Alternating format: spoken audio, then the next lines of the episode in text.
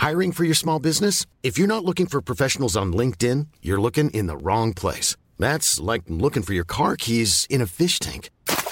LinkedIn helps you hire professionals you can't find anywhere else, even those who aren't actively searching for a new job but might be open to the perfect role. In a given month, over 70% of LinkedIn users don't even visit other leading job sites. So start looking in the right place. With LinkedIn, you can hire professionals like a professional. Post your free job on linkedin.com slash spoken today. Qui s'est exprimé peu après 16h20 sur l'antenne de CNews. On vous a repassé en intégralité effectivement les, propos du ministre de l'Intérieur. Ils sont au combien importants puisque dans la foulée, regardez cette situation en plein cœur de la capitale, aux abords de la, la rue d'Anguin où a eu lieu ce matin cette fusillade trois morts. Le bilan est extrêmement lourd d'une personne qui est en urgence absolue et deux personnes qui sont en urgence relative. On parle de cette situation assez ahurissante, je dois, je dois vous dire, avec euh, eh bien, mes invités en plateau, Georges Fenech qui est toujours présent, mon cher Georges, euh, consultant CNews, Geoffroy Lejeune, directeur de la rédaction de Boulevard Voltaire, Eric Revel, journaliste, Karim Zeribi, consultant CNews, François Pupponi, ancien député, Abdoulaye Kanté, euh, policier. Merci à tous les six d'être avec moi. Euh, que vous inspire tout d'abord, François Pupponi, cette situation? La tension est clairement montée d'un cran juste après la prise de parole de Gérald Darmanin. Oui, mais moi je suis pas. Qui a fait allusion d'ailleurs, pardon, je vous coupe, à ce qui s'est passé il y a dix ans, quasiment jour pour jour, avec cette. Euh, Ces trois militants de Kurdes qui avaient été tués et assassinés en plein Rue Lafayette, effectivement. Ouais. Ça vous surprend? Non, pas du tout, parce que euh, ce qui circule dans la communauté kurde, c'est que ce sont trois militants euh, kurdes, et pas les moindres, qui auraient été tués dans l'association. Et donc, et, et donc, dans leur logique à eux, c'est obligatoirement un attentat euh, terroriste euh, diligenté par la Turquie. En tout cas, ils en sont convaincus, ils l'ont, ils l'ont communiqué. Donc, ils, ils, ont ça. Et ils n'ont pas d'informations précises. C'est-à-dire qu'il n'y a pas de dialogue. Bon, voilà, pour des raisons qu'on peut tout comprendre, il y a la scène de crime, la police fait son travail, etc. Bon. Et donc, la tension est montée très vite. Moi, je suis très inquiet parce que là, les Kurdes vont arriver de toute l'Europe. Hein. Ça arrive d'Allemagne, ça arrive de Belgique. Ils vont venir ce soir devant les locaux pour manifester. Et il y a une manifestation demain à Paris. Donc, on n'est pas à l'abri de dérapages très violents euh, entre la communauté kurde, la communauté turque, et, aussi les, intérêts français, parce que ce que reprochent les Kurdes à la France depuis euh, très longtemps, c'est d'interpeller régulièrement les militants kurdes, et surtout de ne pas aider les Kurdes qui se font bombarder par les Turcs au Rojava actuellement, étant entendu que ces Kurdes de Rojava gardent les, les soldats de Daesh. Et donc les Kurdes disent, mais nous, on garde les soldats de Daesh, on garde les terroristes, et vous nous laissez nous faire bombarder par, par Erdogan. Donc voilà un peu la psychologie actuellement de la communauté kurde. Et comme trois de leurs militants ont été tués, ça explique cet excès de colère. Georges Fenech, cet embrasement, cet excès de colère, vous le comprenez? Oui, écoutez, avec euh, François Pupponi, on l'a senti venir tout à l'heure. On l'a senti venir. C'est hein. vrai qu'on a entendu, alors effectivement, on aura une séquence dans un instant, beaucoup entendu tout au long de cette matinée des différentes prises de parole, à commencer par celle de la maire du 10e arrondissement, qui est forcément émue.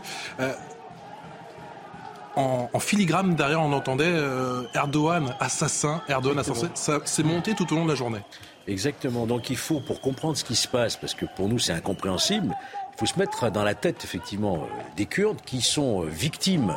Euh, vous le savez, sur ces, les territoires qui sont aussi insuffisamment protégés euh, manifestement sur notre sol, puisqu'il y a en 2013 il y a eu ce triple assassinat, on s'en souvient des trois militantes euh, kurdes. Donc on a une situation aujourd'hui où finalement les Kurdes imputent à la France, c'est une affaire qui est même plus judiciaire, elle devient politique, impute à la France ce, ce, crime terrible où trois militants apparemment de haut niveau kurdes viennent d'être assassinés.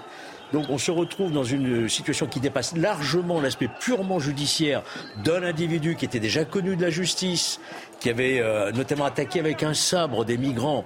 On peut penser, c'est ce qu'a dit le ministre de l'Intérieur tout à l'heure, que c'était quelqu'un qui a voulu s'en prendre non pas à la communauté turque mais à des étrangers, d'une manière générale. Et tout à coup, cette étincelle est en train de faire enflammer Paris euh, et ça, c'est tout à fait nouveau. On est dans un point de bascule. Et moi, ça me fait penser au fameux face-à-face -face de Gérard Collomb. On est, on est, vraiment sur un point de bascule. C'est la première fois, à ma connaissance, qu'une tuerie se commet sur notre sol contre une communauté étrangère par un Français. Ce conflit kurde-turc ouais. est en train de, d'après les premiers éléments que l'on a, Eric Revel, de, de s'exporter bah. sur notre territoire. Oui, je, je ne sais pas s'il si, si s'exporte. Je, je, partage le point de François Pouponi. Euh, et on verra si c'est seulement un crime raciste ou si, si c'est autre chose. Parce que si les trois euh, personnes qui ont été assassinées euh, vers midi euh, ce matin dans le 10e arrondissement sont vraiment des, des, des, leaders du PKK, par exemple, mmh. il faudra ou bien, ou bien c'est une coïncidence extraordinaire, bon, je n'en sais rien, ou bien alors c'est autre chose euh, en plus d'être un crime raciste, c'est autre chose. Et au-delà du profil de, l'assassin, 69 ans, ancien retraité, enfin retraité de la SNCF, s'il n'a pas assassiné ces gens au hasard, s'il a visé des leaders du PKK, ça prend une dimension politique qui est nettement, nettement euh, supérieure. Donc l'enquête euh, est en cours. Euh, je, pense que, comme souvent ce, mouvement PKK est extrêmement structuré, notamment en exil, ce serait utile peut-être que certains représentants de, l'enquête, des forces de l'ordre, je ne sais pas, du, ministère de l'Intérieur, essaient de communiquer au plus vite pour expliquer où ils en sont, ce qu'ils savent, parce que sinon, le, fantasme va, va se développer dans la rue et, ce type d'affrontement risque de. Bon, et puis juste un dernier point. On a historiquement un face-à-face, on le sait, entre les Kurdes euh, et, la, Turquie, et notamment le pouvoir de M. Erdogan. Et c'est quand même incroyable de se rendre compte quand même que la France, euh, à l'insu de son plein gré, devient, devient euh, un territoire sur lequel deux pouvoirs ou deux obédiences politiques tellement opposées s'affrontent. La France devient l'endroit où on s'affronte. Et ça, c'est un vrai sujet. Abdoulaye Kanté, sur un plan strictement opérationnel, si je puis dire, quelle est la principale difficulté pour les forces de l'ordre qui eh bien, sont rapidement intervenues et qui étaient présentes forcément, puisque le quartier est bouclé depuis ce matin Et bien sûr, Gérald Darmanin s'est exprimé il y a un petit peu moins d'une heure. Déjà, tout d'abord, une pensée pour les victimes. Hein. Donc, euh, c'est un drame, euh, on va dire, euh, qui est quand même très choquant. Mais je tiens aussi à féliciter aussi la, de la réactivité de nos collègues qui sont arrivés très rapidement sur place, qui ont en moins de 15 minutes, hein. à l'interpellation. Vous de la fusillade, tout à fait. C'est ça, donc parce que sinon, il y aurait eu, j'ai envie de dire, un bain de sang. Mais là, actuellement, ce qu'on assiste, c'est quand même des, voilà, des adultes qui sont en train quand même d'attaquer aussi nos collègues, qui sont en train de quadriller le secteur pour afin que les investigations puissent se faire. Et là, malheureusement, ce que l'on voit, ça retarde forcément les investigations de nos collègues de la police judiciaire parce qu'ils ne peuvent pas procéder à toutes les constatations qui peuvent être nécessaires, notamment comme les enquêtes de voisinage et, les prélèvements et les prélèvements et savoir si depuis ce matin. surveillance. Donc tout ce, on va dire cela, on retarde un peu euh, euh, les investigations, mais euh, nous avons nos collègues qui sont présents pour essayer de maintenir l'ordre avec toutes les difficultés. Et encore, j'en appelle à la communauté kurde au calme parce que euh, laissons faire euh, les collègues pour qu'ils enquêtent parce que euh, là, on n'avancera pas. Quelle est la, la principale crainte à l'heure où on se parle, 17h passé de 1 minute sur CNews, pour les forces de l'ordre? Que, est leur principale crainte ben Justement, qu'il y ait une forme d'embrasement, que on va dire que d'autres personnes euh, de d'autres départements, euh, comme le disait M. Poupini, qui arrivent justement pour euh, en solidarité pour voilà essayer d'attaquer ou essayer de se faire justice soi-même. Mais encore une fois, l'enquête rentre sur son cours. Je rappelle que l'individu est actuellement à l'hôpital, donc dans l'attente d'être être entendu. Et je pense qu'on légèrement très rapidement. visage. Ouais. Quelle est la doctrine du maintien de l'ordre justement dans, dans des cas pareils? Là, le but effectivement, c'est de pouvoir de figer la situation et d'écarter au plus, euh, euh, on va dire, les individus qui essaient de rentrer dans le périmètre qui a été effectué euh, dans le cadre des investigations. Bonsoir Amaury Boucaud du service police justice de CNews. Amaury, est-ce que vous pouvez nous en dire un petit peu plus sur le, profil de l'homme qui a été interpellé, qui est blessé et qui est dans un, cadre, dans un cadre médical pour le moment, 69 ans? Oui, Patrice, effectivement, 69 ans, né en 1953 à Montreuil, de nationalité française. Cet homme, il était déjà connu de la police et de la justice de la justice pour deux affaires, une en 2016 et puis la récente qui a eu lieu en, le 8 décembre 2021. Ce jour-là, eh bien, ce principal suspect, hein, il s'appelle William M. Il s'est rendu euh, dans un camp euh, de migrants à Bercy, euh, dans le parc de Bercy à Paris, et il s'y est rendu avec un sabre et il s'en est pris à des tentes de migrants. Il a également proféré des propos xénophobes.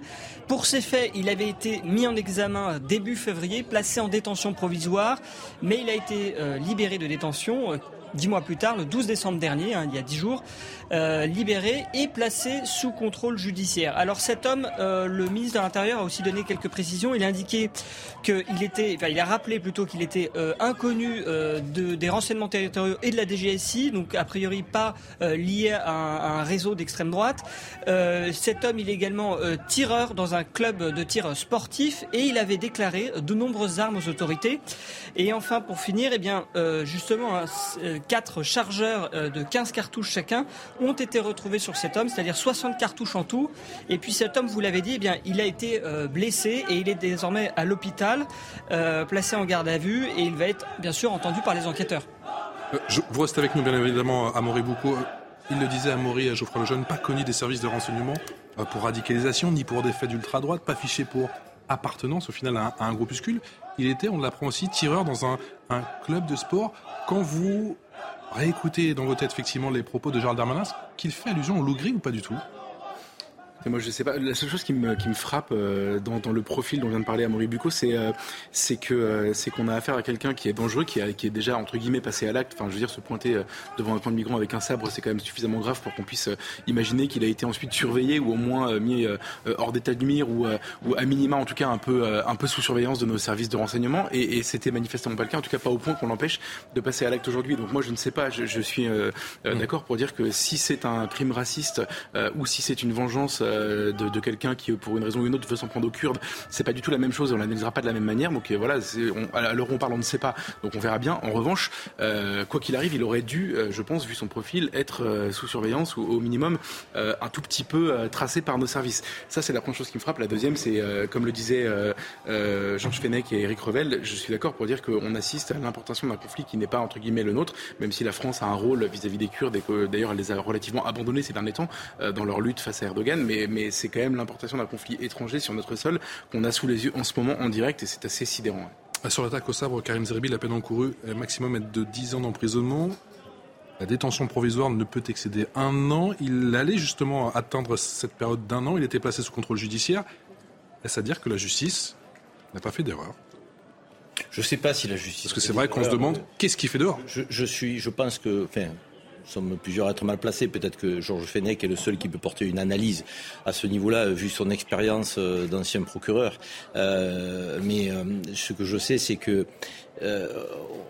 on vit un cauchemar à, quelques heures de, week-end de Noël, qui se voulait festif, rassembleur, et, voilà que tout bascule à une vitesse grand V. on a un attentat raciste, de mon point de vue, au départ. Euh, et, qui devient peut-être par un manque de communication immédiat, euh, je dirais, un enjeu politique euh, par une forme d'incompréhension de la communauté kurde. je crois qu'il aurait fallu peut-être directement se tourner vers les représentants de la communauté kurde, nouer une relation avec eux, leur expliquer le profil de, du, criminel, hein, de auteur de cet attentat raciste, pour calmer les ardeurs de cette communauté qui tout de suite a imaginé. Peut-être aussi le profil des victimes si elles ne sont pas kurdes.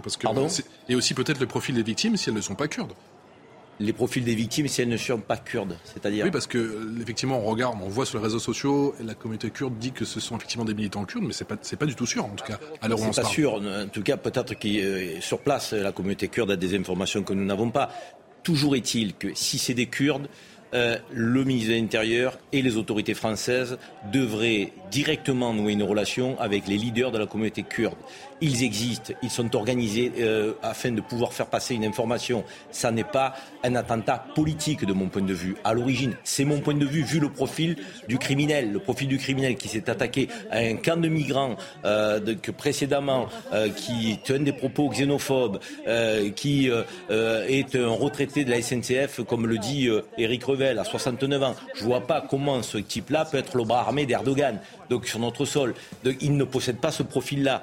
Euh, donc je pense qu'il aurait fallu communiquer directement auprès de la communauté kurde pour dire voilà, on a l'assaillant, on a le criminel. Euh, et il n'a pas le profil d'un militant politique euh, contre votre communauté. Nous allons vous apporter tous les éléments au fur et à mesure de l'enquête. Et, et, pour calmer cette communauté, parce que cette communauté aujourd'hui, elle est en émoi. Elle se dit c'est peut-être un attentat politique, elle ne connaît peut-être pas le profil du criminel. Hum. Donc je pense qu'il faut communiquer rapidement auprès de cette communauté, de ses leaders. Mais à l'évidence, le profil du criminel relève d'un profil de, la haine de l'étranger. Donc on ne s'attaque pas à un camp de migrants à un sabre, donc, puis à une communauté euh, kurde potentiellement, en tenant des propos racistes. Euh, du coup, la question que j'ai entendue, moi, tout au long de cette journée, c'est que fait-il dehors? Bah Que fait-il dehors, Georges? Vous avez rappelé les règles de procédure pénale. Oui. Règles de procédure pénale. D'abord. Vous, avez vu, j'ai fait ça bien. Oui, parce que vous avez appris ce que j'ai dit tout à l'heure. Non. Mais je vous écoute. non, mais écoutez, au départ, si je comprends bien, cette affaire. La, je suis désolé, c'est fait dans les règles, mais c'est inaudible. Non, mais inaudible de se dire qu'il a fait euh, près d'un an en détention provisoire. Oui, mais comprenez bien. il sort. Compte tenu des moyens, le manque de moyens de la justice aujourd'hui. Quand vous avez une affaire criminelle, on cherche par tous les moyens à la disqualifier et en faire une affaire correctionnelle. C'est ce qui a été fait manifestement en l'espèce. Et donc, du coup, la détention provisoire ne peut pas excéder un an. Donc les juges d'instruction, ils ont 130, 140, 150 dossiers à traiter euh, dans leur cabinet. Vous imaginez bien que ce délai d'un an est très court, est très court compte tenu de leur charge de travail. Ce qui fait qu'ils sont amenés par la force des choses, parce que c'est la loi qui les oblige à le faire, eh bien de euh, remettre en liberté avec un, un contrôle judiciaire. Voilà. Donc C'est quoi un contrôle judiciaire Un contrôle judiciaire, c'est Il doit pointer tous les combien Pointer deux fois par semaine, euh, remettre son passeport, euh, peut se ne promener pas où il porter veut. une arme, mais, mais bien sûr qu'il peut. On peut limiter aussi ses, ses déplacements, mais pas pas moins qu'un département, en gros, si vous voulez. Il est Donc, tireur, en fait, il peut aller tirer est quand il veut. dans- Il il il est- peut tirer au il club est de tir, il dans la nature, voilà. Oui. Donc il y a une prise de risque terrible, surtout que c'est un individu dangereux qui s'est attaqué à des migrants sous détente avec un sabre. Il n'y a pas plus dangereux qu'un ce type-là. Et donc là, il y a une prise de risque considérable. Une autre Et affaire, hein. un coup de couteau donné à une autre personne à son domicile en 2016. Oui. 2016-2021. Il- Deux affaires. J'espère qu'il n'aurait pas dû faire preuve de, euh, de- d'un suivi Donc la, ju- euh, la- la- la- la- la genre. justice a du mal aujourd'hui à remplir. question qu'on se pose, c'est ça quand même. C'est ça. Je veux même pas rejeter la faute sur le juge. Oui, je J'aimerais pas être ce soir à la place du juge d'instruction qui l'a remis en liberté. Ça, c'est sûr et certain. Mais je comprends aussi que les contraintes, les- les- le travail considérable à charge des magistrats instructeurs fait qu'en moins d'un an, c'est compliqué à boucler un dossier, quoi. J'espère juste qu'on ne va pas découvrir que l'arme qui a servi euh, à l'assassinat était une des armes déclarées. Parce que ça veut dire Club de tir, oui, parce qu'il a déclaré plusieurs que armes. ça veut dire que quelqu'un qui est interpellé dans le cadre d'une affaire grave, On n'a pas que- été à lui récupérer les armes, c'est ça. Euh, et- et- il a déclaré les armes. Oui. Et normalement, le principe, c'est que quand quelqu'un a affaire à la justice, Oui. on lui enlève l'autorisation de détention d'armes et on récupère les armes. Ça relève. Abdoulaye Kanté. C'est comme le, c'est normalement le béaba du. Enfin, je parle du contrôle du, C'est que dès qu'il y a quelqu'un qui déclare une arme, donc euh, no- notamment les services de la préfecture de police doivent euh, ob- obligatoirement les saisir. Donc Ben euh, oui. ça c'est la procédure. Maintenant après euh, la question est de savoir et connaître le parcours aussi de cet individu. Donc euh, l'enquête judiciaire va le euh, va le découvrir. Donc euh, comment va se passer l'enquête, c'est qu'au départ il va être entendu sur ses motivations et aussi savoir son environnement et aussi euh, comment il a pu se procurer ses armes. Donc euh, l'origine et, et de savoir aussi euh, donc une traçabilité de ces armes, euh, quelle était son intention. Donc euh, vraiment il y aura vraiment euh, une enquête minutieuse qui sera menée par nos collègues Et de la il était avec trois chargeurs, donc à mon avis, Donc, il avait quand même un il y a le chef carnage. aussi d'assassinat qui a été 60 reconnu, balles, donc donc, c'était euh, prémédité. dans chaque- Un chargeur de 15 cartouches, je crois. Si je ne m'abuse, on va demander ça dans un instant à Maurice Boucault, sa scène de chaos. Si vous venez de nous rejoindre en, en plein cœur de, de Paris à 17h passé de 11 minutes sur CNews, la tension qui est, clairement montée d'un cran. Vous l'avez vécu en direct juste après la prise de parole du ministre de l'Intérieur qui, euh, qui venait de Tourcoing et qui s'est rendu expressément euh, sur la demande du euh, président de la République Emmanuel Macron, justement sur les lieux du drame ce matin. Cette fusillade qui a coûté la vie à, trois personnes. Une personne est toujours en urgence absolue et deux autres personnes en urgence relative. Cet homme de 69 ans sorti de prison, on en parlait il y a tout juste 11 jours, déjà connu des services de police, s'en est pris, euh, d'après Gérald Darmanin, à des étrangers. Une attaque qui arrive quasiment 10 ans après l'assassinat de trois militants de Kurdes. Ça s'est passé rue de Lafayette, souvenez-vous. Et c'était en plein euh, Paris à Montpouco. Une enquête forcément est ouverte suite à cette fusillade ce matin. Pour euh, quel qualificatif? Alors, il y a trois chefs d'accusation. Euh, Patrice, le premier, c'est assassinat. Euh, le deuxième, c'est tentative d'assassinat. Le troisième, c'est violence volontaire avec arme. Et pardon, il y en a un quatrième aussi, c'est infraction à la législation sur les armes. Alors pourquoi assassinat? Eh bien, c'est parce que manifestement cet homme, il avait prémédité son geste, hein, puisque je rappelle qu'il était armé, qu'il avait de très nombreuses cartouches sur lui, euh, d'où euh, l'aspect euh, assassinat. Et alors cette enquête, elle a été euh, confiée à la police judiciaire euh, de Paris, qui est en- actuellement, euh, qui va bientôt entendre euh, le, le, le tueur présumé pour essayer de comprendre son geste, ses motivations. L'homme, euh, le, le- le suspect, il est actuellement à l'hôpital, donc c'est compliqué de, de l'interroger alors qu'il est à l'hôpital. Il faut, faut voir si son état de santé le permet. Et- mais voilà, l'idée, c'est de, que l'en- l'enquête avance et de comprendre réellement ses motivations. Merci à Amaury. Effectivement, il est euh, dans un cadre euh, médical euh, en ce moment. Comment on évalue, Georges, si son état est compatible avec le régime de la garde à vue? Simplement un médecin qui était requis par, le, par les enquêteurs et qui délivre un certificat médical, qui l'examine en disant est-ce qu'il peut être entendu ou pas, tout simplement. Après, le reste, les expertises psychiatriques, ça se viendra plus tard. Simplement savoir si aujourd'hui, compte tenu de son état physique, il peut répondre aux questions. Il est notamment blessé euh, au, au visage. Que fait-il dehors? Geoffroy Lejeune. C'est la question. Enfin, que fait-il dehors? À la limite, Georges nous l'a bien expliqué.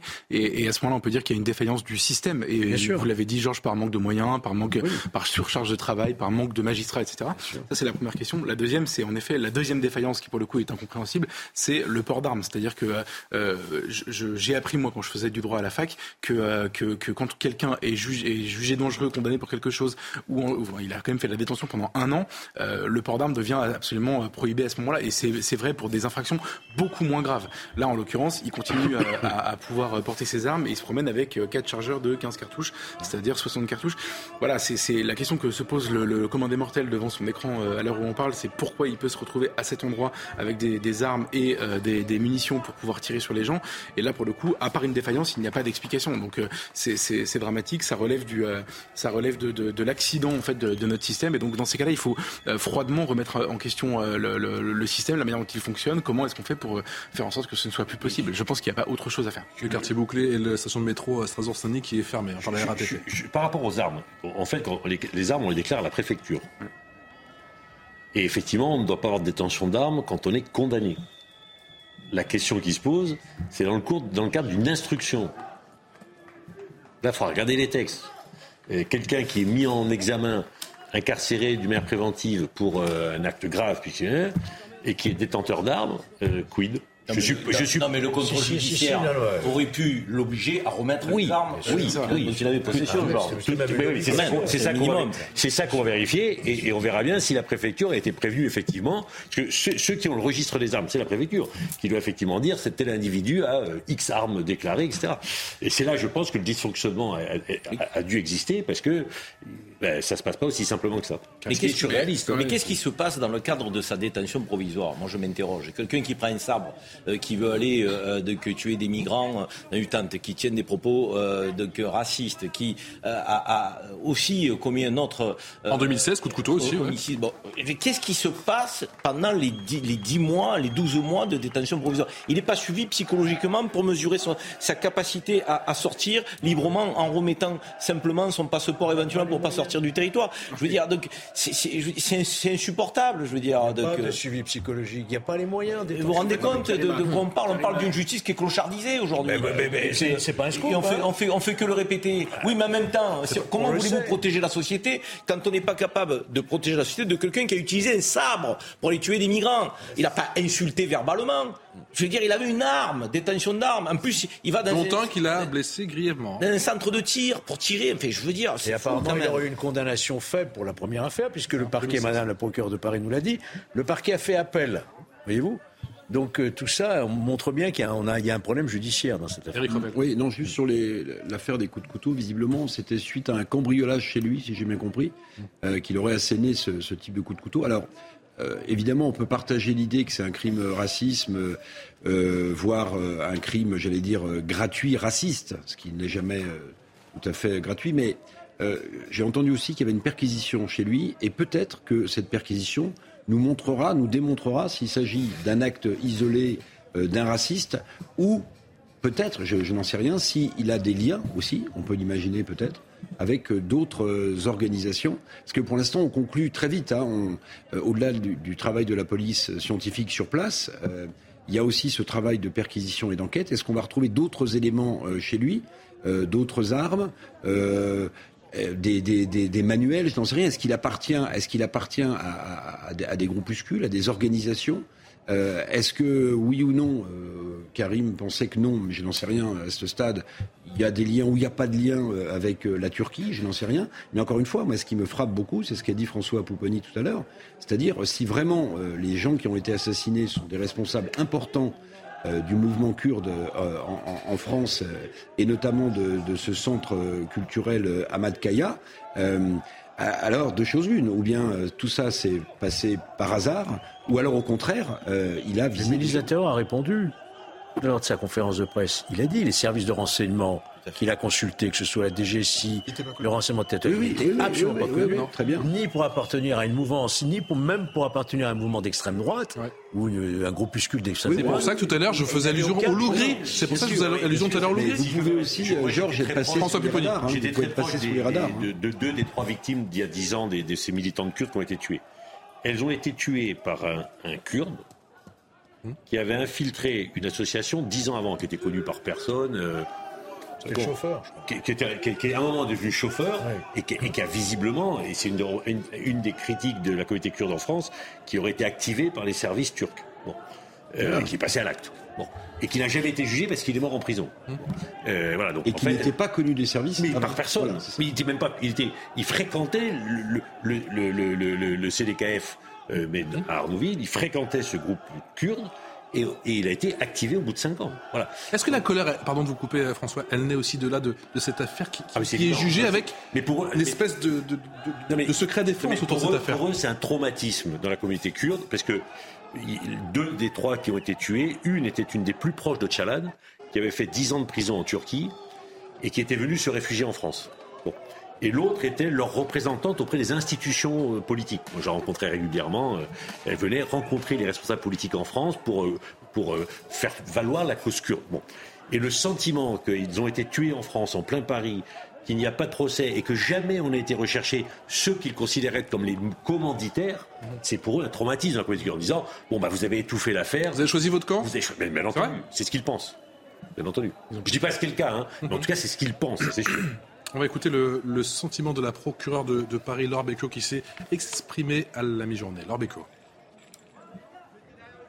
L'intéressé était déjà connu des services judiciaires puisqu'il avait deux antécédents qui seraient euh, des antécédents qui auraient eu lieu sur des faits en Seine-Saint-Denis où il serait passé récemment en jugement, aurait été condamné mais à la suite de la condamnation un appel aurait été interjeté par le parquet et un antécédent euh, lié à des faits qui se seraient passés du côté de Bercy à Paris euh, ça concernerait des gens qui étaient ins- installés euh, dans des tentes et l'intéressé se serait attaqué à ces tentes. Quant aux motifs racistes des faits, eh bien, ces motifs vont évidemment faire partie des investigations qui viennent de débuter, encore une fois, avec un très grand déploiement d'effectifs de la part du service de la DRPJ. Sur Laure Becco, et on peut le comprendre, totalement désemparée. Pardon? Totalement désemparée, la, la procureure de Paris. Euh, C'est évident. peu, euh, un peu sur la défensive. Quand vous avez effectivement un drame de, de- de cette nature qui, euh, qui frappe euh, au, au moment où on ne s'y attend pas, de quelqu'un qui n'est pas fiché, recensé par les services, donc pas suivi, même s'il a un, un passé, un passif judiciaire, on peut pas s'imaginer qu'on va retrouver Paris dans un tel état. Regardez les images, donc c'est quasiment donc, de, je dirais une, une guérilla urbaine avec des Kurdes qui pensent que c'est un attentat politique, qui ont peut-être pas les bonnes informations.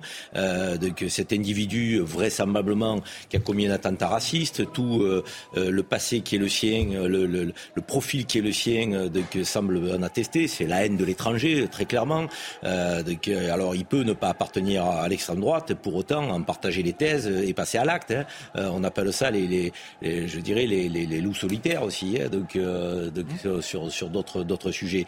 Donc ça peut en être un, mais il faut rapidement que l'enquête avance. Eric Revel disait qu'il y avait des investigations et des perquisitions chez lui. Il faudrait qu'on ait un peu plus d'éléments pour que ces éléments soient aussi transmis à la communauté kurde. Euh, donc on en parlait avec François Pupponi. Donc c'est important qu'on puisse parler à ces responsables-là pour leur expliquer qu'il n'y a pas de lien éventuellement avec la Turquie, que c'est un attentat raciste. C'est important pour la calmer cette communauté. Tu as raison, mais peu importe. C'est un Français qui vient d'abattre des militants kurdes. Non mais peu importe de quoi. Qu'il soit lié, peu importe qu'il soit lié à c'est pas la même Erdogan chose. ou pas à Erdogan. C'est pas la même chose. Le résultat, c'est que c'est un ressortissant français et c'est qui a commis une tuerie. C'est la première fois que ça se produit en France. On peut parler de périple meurtrier d'ailleurs? Bien sûr, c'est un périple meurtrier. Que vous le vouliez ou non, ils s'en prennent là à la police française, à la France. C'est un Est-ce Français. que vous pouvez qui rappeler ce qu'est un périple meurtrier, plaît, ait Georges des liens Mais ou pas avec les. le- C'est important quand même pour la communauté kurde, s'il y a un lien politique ou pas, Georges. J'entends bien, mais euh, dans tous les cas de c'est- figure, C'est fondamental de pouvoir le les clarifier, figure, ça. On ne les calmera pas comme ça. Pourquoi peut-on déjà parler de périple meurtrier? Parce que c'est une tuerie. Il y a eu, tout- il est parti du numéro 6 jusqu'au numéro 17, je crois, et heureusement, et félicitations. C'est la rue d'Anguin. Police, hein. Ouais. Il y a 5 ans, ça ne serait pas passé comme ça. Ils auraient attendu le raid. Là, ils sont rentrés en colonne parce qu'ils sont aujourd'hui formés. formés, ouais. Ils sont formés, équipés. Ces formations, euh, tout ce qui- Absolument, depuis 2015, c'est comme ça que ça se passe. Et donc là, il faut leur tirer le chapeau parce qu'autrement, il y aurait pu y avoir beaucoup plus de morts compte tenu de, des munitions qu'il avait encore avec lui. 17h passé de 23 minutes, cette situation euh, qui ne semble pas encore sous contrôle. En tout cas, je vais vous poser la question dans un instant à Abdoulaye Kanté avec, eh bien, juste après la prise de parole qui a duré une dizaine de minutes de Gérald Darmanin. La situation qui s'est clairement envenimée, la tension qui est clairement montée d'un cran après la prise de parole de Gérald Darmanin qui donnait les, premières précisions sur cette enquête qui ne fait que débuter, sur cette tuerie. Trois personnes mortes ce matin sous les euh, coups de, feu d'un individu qui a été interpellé, qui a 69 ans et qui est français. Abdoulaye Kanté, on imagine que la situation pour les forces de l'ordre ce soir est d'autant plus compliquée que on sait que quand il y a des manifestations, on, enlève tout le mobilier qui peut prendre feu, les poubelles et je ne sais quoi d'autre. Là, très clairement, Là, là, là, concrètement, en fait, on est, euh, si vous voulez, dans la rue d'Anguien, pour ceux qui la connaissent, qui est une rue qui est pas très très grande dans, dans, dans le 10e arrondissement de Paris. On est métro Strasbourg-Saunier. Hein, voilà, c'est ça.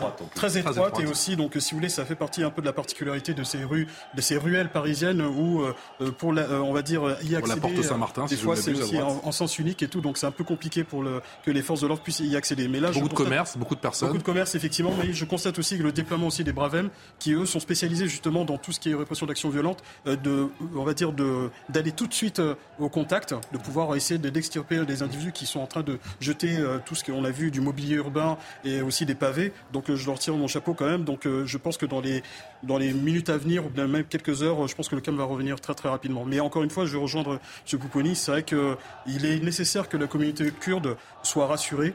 Donc euh, après, on va laisser le temps de l'enquête parce que évidemment le temps de l'enquête n'est pas vulgairement parlant euh, celui des médias. Donc euh, il y a des investigations qui sont en cours. Je pense que le ministre aussi a fait une déclaration comme quoi qu'il il avait une réunion de prévue ce soir. J'espère que cela accouchera d'explications pour la communauté kurde afin qu'ils se sentent rassurés, qu'ils puissent aussi calmer ces personnes qui sont en train d'attaquer les forces de l'ordre.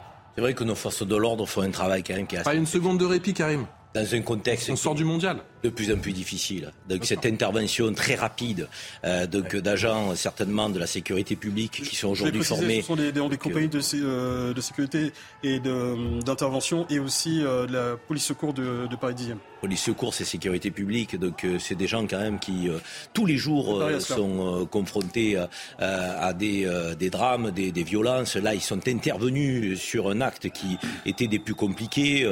on voit là aujourd'hui aujourd'hui c'est du maintien de l'ordre dont il s'agit. Euh, parallèlement à ça, il y a un travail d'investigation et d'enquête qui est en cours. On a des forces de l'ordre avec nos services spécialisés qui sont sur tous les fronts. Euh, le ministre de l'Intérieur évoquait tout à l'heure le fait qu'on avait déjoué neuf attentats euh, d'extrême droite dans notre pays. Neuf attentats d'extrême droite, c'est un travail souterrain qui ne fait pas de bruit, mais qui nous protège, qui protège notre communauté nationale. Je veux dire, quand on voit la menace d'un côté islamiste, de l'autre côté la menace d'extrême droite, ce travail de fond de nos services, qui font pas de bruit. Franchement, comment on peut avoir un discours anti-police aujourd'hui dans notre société française Donc c'est de là, c'est pas sérieux. Et, là, là, il faut qu'ils mettent en place un plan de protection des intérêts turcs dans tout Paris, dans toute l'île de France. C'est fait visiblement. Est-ce que c'est inédit, effectivement, on a entendu C'est déjà fait. Nous sommes dans une période. Abdoulaye Kanté, c'est déjà fait Ordre a été donné, du coup, à la police a été donné parce que bien avant, déjà, c'est comment dire cet acte. Parce que Paris Petite Couronne Paris et Petite Couronne et Grande Couronne aussi. Parce que si vous voulez, nous avons euh, des instructions en période de fête religieuse et aussi. Euh, donc, c'est une période qui est assez propice à des attentats. Oui, mais là, on parlait essentiellement des églises, des cathédrales, des synagogues. Exactement, donc des sites religieux. Des sites religieux. Donc, vraiment, donc nous avons quand même des consignes de rondes et patrouilles euh, aux abords de ces sites qui sont peut-être assujettis à déjà la menace terroriste, je le rappelle, est encore très très élevée. Nous n'oublions pas cela. Donc le force de l'ordre. Il faut rajouter pour le week-end voilà. tous les intérêts turcs. Euh, elles y sont, elles y sont déjà. Elles sont incluses. passé de 27 minutes, on ne sait pas encore s'il a des complices. Enfin, l'ambassade de Turquie, pas qu'il est projet, mais les, les commerces turcs, les commerces. Après, les centres culturels. Après, les commerces, non, ça, on ne pourra pas, on peut pas fournir. Voilà ces différents tweets. Alors ça s'est passé avant, bien sûr, ces heures, cette ces scènes de chaos en, plein Paris, ces images notamment signées Olivier Gangloff du 10e arrondissement de la capitale, plusieurs réactions politiques, a commencé donc, suite à cette fusillade ce matin de Marine Le Pen, stupeur et émotion après la fusillade en plein cœur de Paris qui a coûté la vie à deux personnes, ces trois désormais, et fait plusieurs blessés. Merci aux forces de l'ordre pour leur rapide et décisive intervention. Nos pensées vont aux familles des proches frappés par ce terrible drame. Merci aux forces de l'ordre, nous dit Anne Hidalgo pour leur intervention décisive ce matin lors de cette euh, terrible attaque. Pensées émues aux victimes et à leurs familles. Et puis Jean-Luc Mélenchon, tristesse et colère devant l'attaque terroriste visant le centre culturel kurde Ahmed Kaya à Paris. Il y a dix ans, presque jour pour jour, étaient assassinés trois dirigeantes kurdes en plein Paris. Ça suffit, protection de nos alliés kurdes ici et là-bas. Vous êtes étonné, c'est le premier qui a justement évoqué, François Pupponi, eh bien, cet événement il y a, il y a dix ans. Avant la prise de parole de Gérald Darmanin. C'est il y a 10 ans et l'anniversaire, c'est le 9 et le 10 janvier de mémoire. Hein, c'est des, des millions et bon. le 9, le 9 janvier D'ailleurs, prochain. la communauté kurde est en train de préparer des grandes manifestations en janvier pour honorer la mémoire de ces trois victimes. Dont Mais Jean-Luc Mélenchon qui parle d'attaque terroriste. Il faudrait savoir.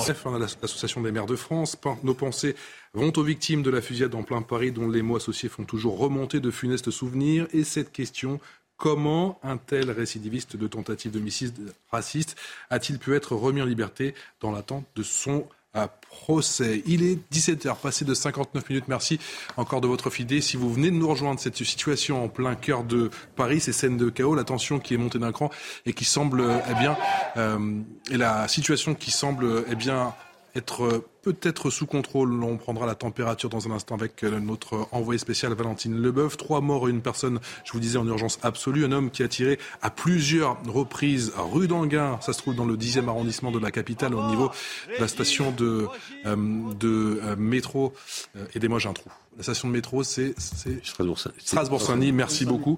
Euh, effectivement, ces coups de feu euh, aux abords d'un centre culturel et d'un restaurant kurde, station de métro d'ailleurs qui, je le précise, a été fermée il y a quelques instants par la Cet homme de 69 ans sorti de prison depuis 11 jours, déjà connu des services de police, s'en serait pris à des étrangers. Voilà ce que nous a dit en tout cas il y a quelques minutes euh, Gérald Darmanin. On prendra le, le pouls, encore une fois, la situation est-elle sous contrôle, oui ou non, avec Valentine Leboeuf dans un instant. Juste après, eh bien, le récit des faits, le récit de cette fusillade, c'est avec, euh, c'est avec Aminat Adem.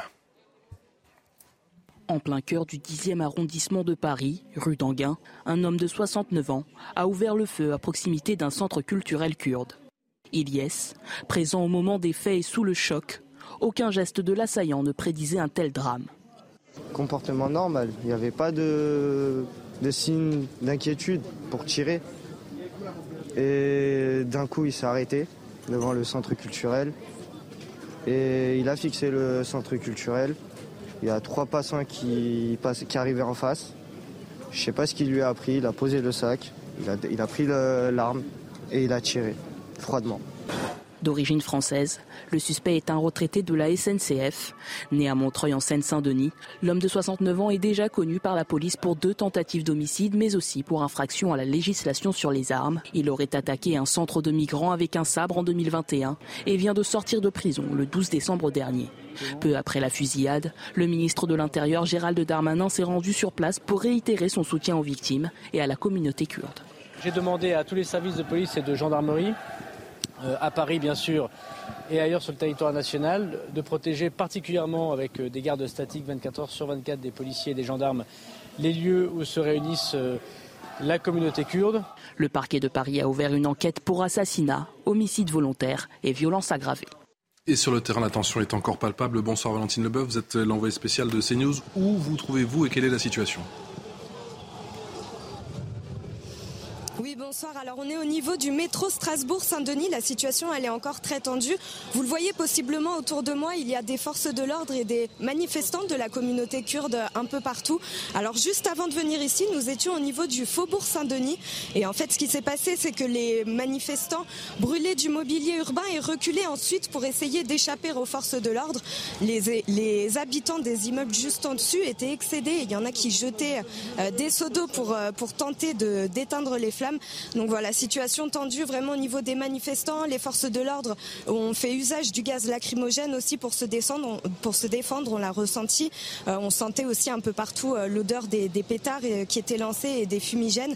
Ensuite, voilà, tout s'est déplacé vers Strasbourg-Saint-Denis où nous sommes en ce moment. Donc pour l'instant, ça s'est un peu calmé. La situation, voilà, est plus calme. Mais on ne sait pas, ça peut repartir à tout moment. C'est tendu, les forces de l'ordre et les manifestants se font face. On a vu quelques signes violents. Certains sont là juste pour soutenir euh, la communauté kurde. Ils disaient qu'ils comprenaient la douleur des familles, mais que voilà, les personnes qui habitent ici, les résidents, euh, n'ont pas à subir cette violence. Les commerçants aussi ont fermé pour beaucoup euh, le rideau pour, pour se mettre à l'abri. Et certaines personnes, on l'a vu, se sont réfugiées au niveau des métros. Voilà, quand ça commençait à devenir violent, du mobilier urbain, je le rappelle, a été jeté un peu partout dans les rues et brûlé aussi. Valentine, Valentine Leboeuf, depuis le 10e arrondissement de la capitale, soyez extrêmement prudente avec les images euh, pour CNews signées de Nicolas Vinclair. On peut parler de calme relatif Oui, pour l'instant, je pense que le fait que cette force soit déployée, donc ça va prendre un petit peu de temps, le temps que le CAM revienne, mais je rappelle qu'ils sont là jour et nuit. Donc, la CRS 8, c'est ça? La CRS 8 aussi. Les Braves M aussi, et d'autres effectifs aussi euh, de la préfecture de police de Paris qui vont euh, pouvoir sécuriser, encore une fois, euh, le, périmètre de sécurité afin que des investigations puissent être menées. Mais je rappelle que cette force sera est mobilisable jour et nuit. Donc c'est-à-dire qu'ils sont présents pour faire des rondes et patrouilles. Notamment aussi, ils sont spécialisés dans tout ce qui est violence urbaine.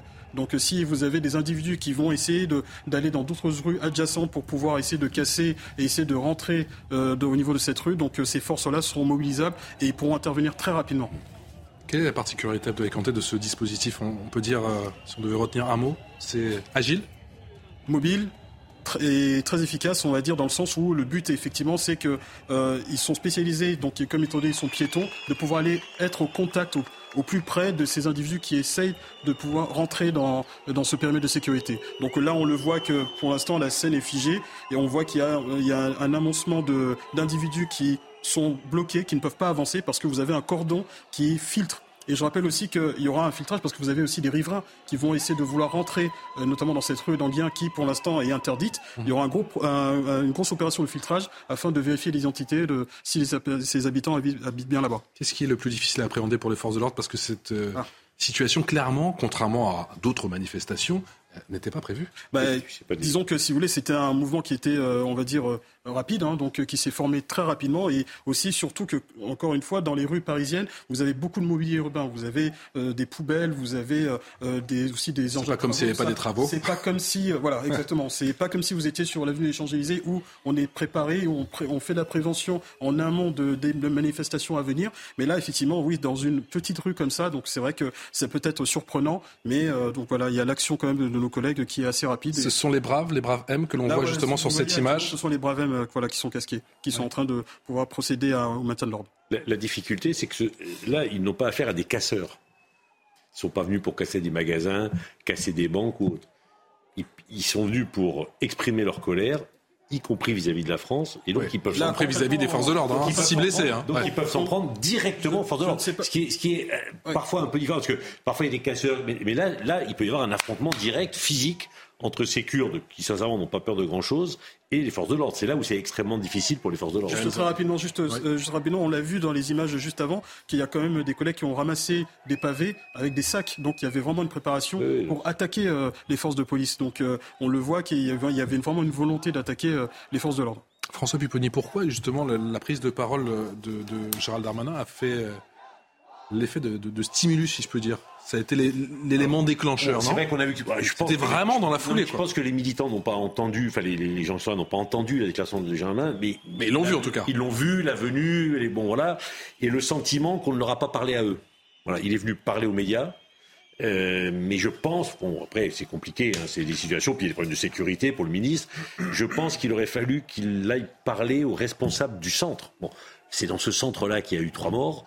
Et donc, euh, avoir une discussion, un dialogue avec le responsable du centre pour le faire part de, son émotion, de son empathie, de, ses condoléances, aurait pu permettre. Voilà. Là, il est venu, il a parlé aux médias, il est reparti. Et donc, ça a pu être pris un peu comme par la communauté kurde, comme quelque chose d'un peu, euh, une, espèce de forme de mépris ou, ou de non-respect qui a peut-être mis le feu au poudre. On n'a pas encore le profil des victimes, on ne sait pas encore si ces victimes sont kurdes. En tout cas, bon nombre de Kurdes en sont convaincus. Il n'y a qu'à jeter un œil effectivement sur les réseaux euh, sociaux. Attaque qui arrive quasiment dix ans après l'assassinat de trois militants de Kurdes. C'était rue Lafayette euh, dans le 9e arrondissement de la capitale. Je vous propose d'écouter le sentiment de Gérald Darmanin qui a pris la parole un peu après 16h20 sur CNews. Nous avons euh, décidé, bien évidemment, à la demande du président de la République et de la Première ministre, d'abord de pouvoir permettre à ceux qui veulent manifester de le faire dans les meilleures conditions possibles, tant au moment où nous parlons que dans les heures ou les jours qui viennent. Nous n'oublions pas non plus euh, qu'il y a euh, dix ans, un très triste anniversaire euh, des femmes kurdes ont été assassinées et, que ce triste anniversaire devait être commémoré par les Kurdes. évidemment, nous permettrons leur sécurité pour ces manifestations, que ce soit aujourd'hui ou dans le début du mois de janvier.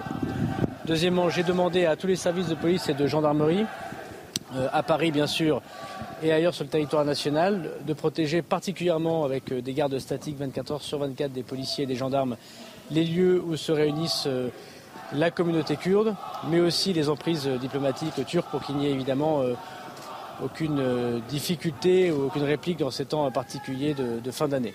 Karim Zeribi, trop tôt pour dire si le conflit turco-kurde est en train de s'inviter sur le territoire national oui, euh, trop tôt, mais on sent bien effectivement que la colère gronde au sein de la communauté kurde.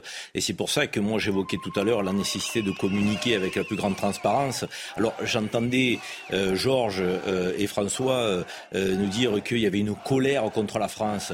Mais ça n'est pas parce que l'auteur de ce crime, cet attentat raciste, est français que la France est responsable. Je veux dire, à un moment donné, il faut aussi communiquer là-dessus. Donc ce Français n'est pas la France, ne représente pas notre pays. Mmh. Donc c'est un criminel et, je dirais le, risque zéro euh, n'existe pas. Donc on peut avoir un attentat euh, raciste, un attentat islamiste. On le sait malheureusement quand on connaît les enjeux de, sécurité qui peut apparaître ici ou là malgré le travail phénoménal de nos services de, sécurité de renseignement. Donc c'est pour ça qu'il faut communiquer.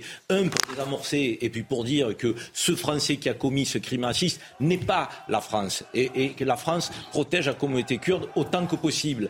Euh, et, ça, c'est une réalité. Deux, euh, voir s'il y a un lien avec euh, la Turquie et, lever tout doute s'il lien il n'y a pas. Euh, donc, trois, clarifier donc les victimes, parce que là aussi, même sur les victimes, j'ai l'impression qu'on est dans une forme de brouillard. On ne sait pas si les victimes sont kurdes, s'il y a d'autres nationalités.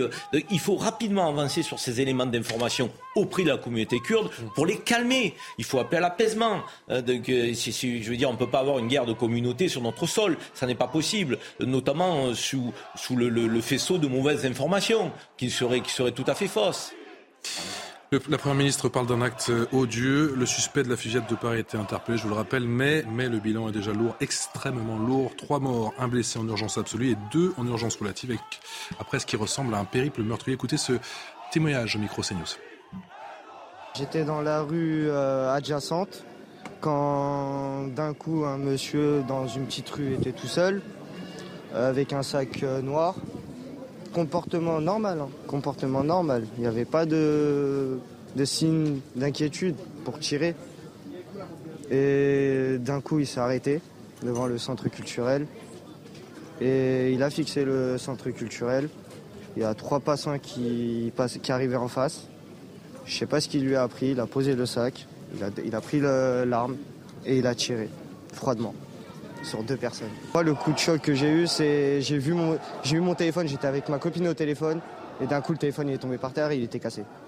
J'ai c'est je sais pas comment vous dire mais c'est choquant. J'étais blanc. D'un coup, j'étais blanc. Je, je parlais plus. J'étais figé, je pouvais plus rien faire en fait. Et j'ai témoigné au niveau de la police. Ils m'ont dit qu'ils vont me tenir au courant et tout.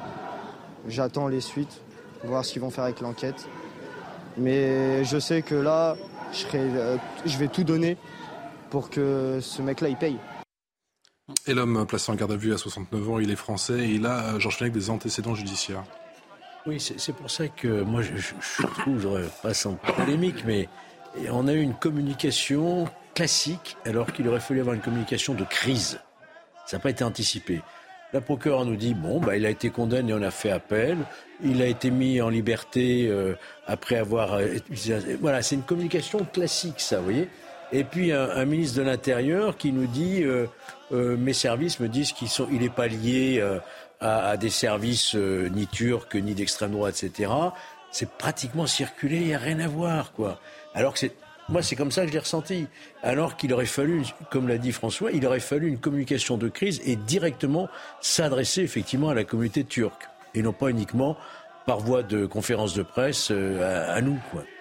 Retraité de la SNCF, hein, il a 69 ans, le suspect interpellé s'en était pris avec un sabre à une dizaine de migrants dans un camp situé dans le 12e arrondissement de Paris. C'était en décembre 2021, une agression intervenue peu avant son jugement dans une autre affaire, un coup de couteau donné à une autre personne à son domicile en 2016 pour lequel il a finalement été condamné avec, avant que le parquet ne fasse appel. Je vous fais réagir, Geoffroy Lejeune, juste après le sentiment de Laure Becchio, la procureure de Paris.